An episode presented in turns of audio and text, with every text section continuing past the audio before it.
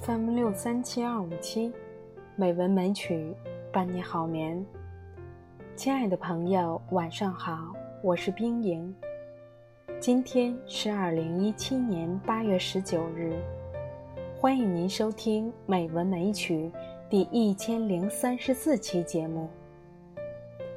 多年前看过余华的《活着》，薄薄的小说很快翻过去。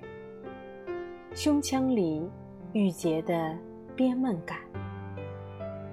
有个极少为文艺作品掉眼泪的朋友说：“这是唯一一本让他每看必哭的小说。”怪异的是，他对于我，一个非常容易为故事哭的人，冲击，却并不再分泌。也许是余华的笔触。太平直，平直的像是在看纪事文学，而这故事的力量就在于它平实，一切就是这么简简单单的发生了，仿佛这些无辜的人死，全部是顺理成章。于是，在合上书之后，心里一点愤怒都没有。只有悲哀。后来再看张艺谋的电影版，忍不住会去将两者对比。活着，可说是张艺谋最好的电影。尽管他的成功在很大程度上源自故事本身，但是他的导演能力和风格，的确是适合这样的故事的。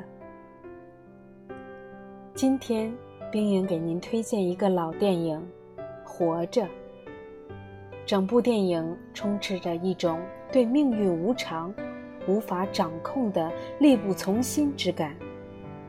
在风云变幻的年代，这些大大小小的人物们上蹿下跳、机关算尽，想要抓住些什么，最后都逃不过时代的玩弄。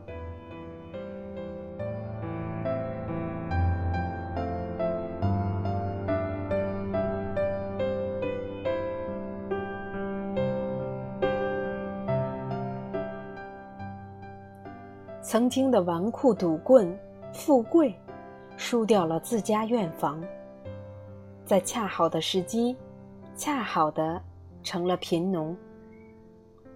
被抓壮丁后，回来发现母亲已经去世，女儿凤霞发烧后成了哑巴。在之后，心头肉般的儿子有庆，被曾经的好友、现在的区长春生。无意中撞死，终于遇到相伴男人二喜的凤霞，却因难产大出血而亡。唯剩外孙二喜和老夫妻相守。原著里的结局，满目苍凉，只剩下富贵一人。妻子家珍死在三年自然灾害，二喜。工地事故而死。小外孙吃了太多豆子撑死。而曾经最让我震撼的有庆的死，却也是被改了的。孩子为首长夫人献血，无人问津，血被抽干。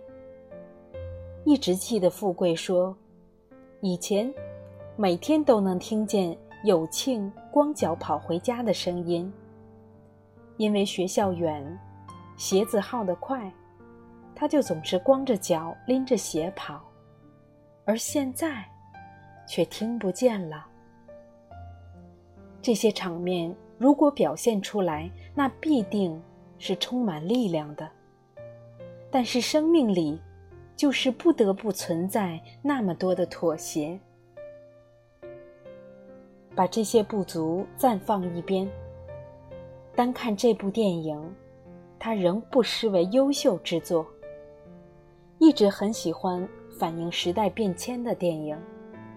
活着的背景刚刚好在分岔道上，关卡一个个如此密集，四十年代已经逐渐败落的曾经奢靡，五十年代的战乱间隙，百废俱兴，六十年代的思想冲击，阵线混乱。最痛苦的，便是这些百姓，他们永远猜不到上头的人下一步的方向，只能懵懂的跟随。低着头，小步紧赶，生怕被大队伍落下，永追不上。让人想到辛德勒名单中的群戏：赤裸的男人、女人，被像牲口一样赶来赶去，他们脸上甚至没有表情。耻辱、羞惭和愤怒。早就被麻木掩盖的，找不到丁点儿依稀尚存的痕迹了。中国百姓便是这种状态，精神赤裸。在时光网看到有人评价说，余华想表达的就是人在那样的环境下，既是牲畜。没有人真正尝试去了解他们的生活到底是怎样。苦乐悲喜，全被圈在那些小院子里。生死，都没有现今这般重要。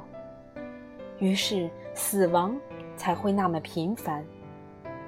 因为不在乎，因为没有办法在乎。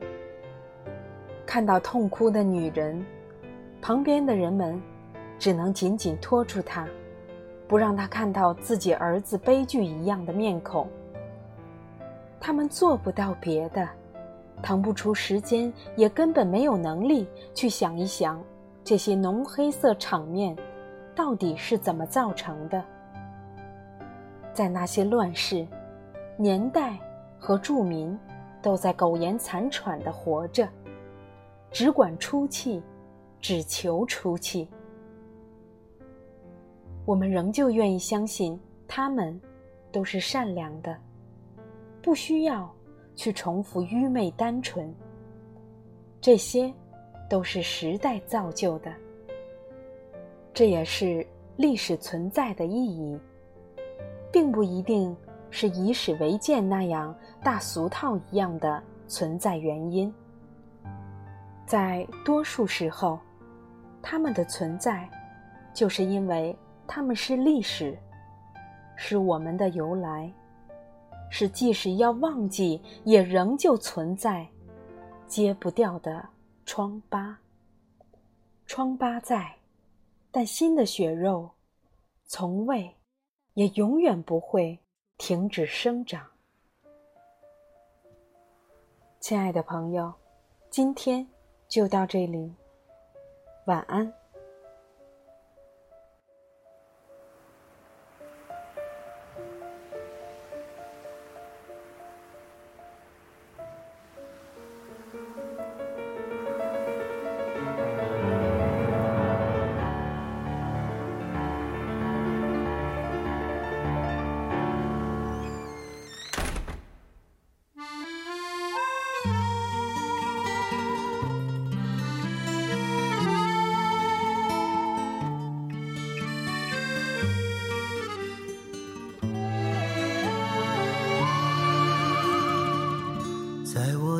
怀里，在你的眼里，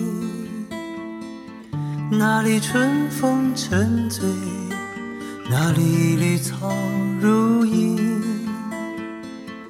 月光把爱恋洒满了湖面，两个人的篝火照亮整个。多少年以后，如云般游走，那变幻的脚步让我们难牵手。这一生一世，有多少你我被吞没在月光如水的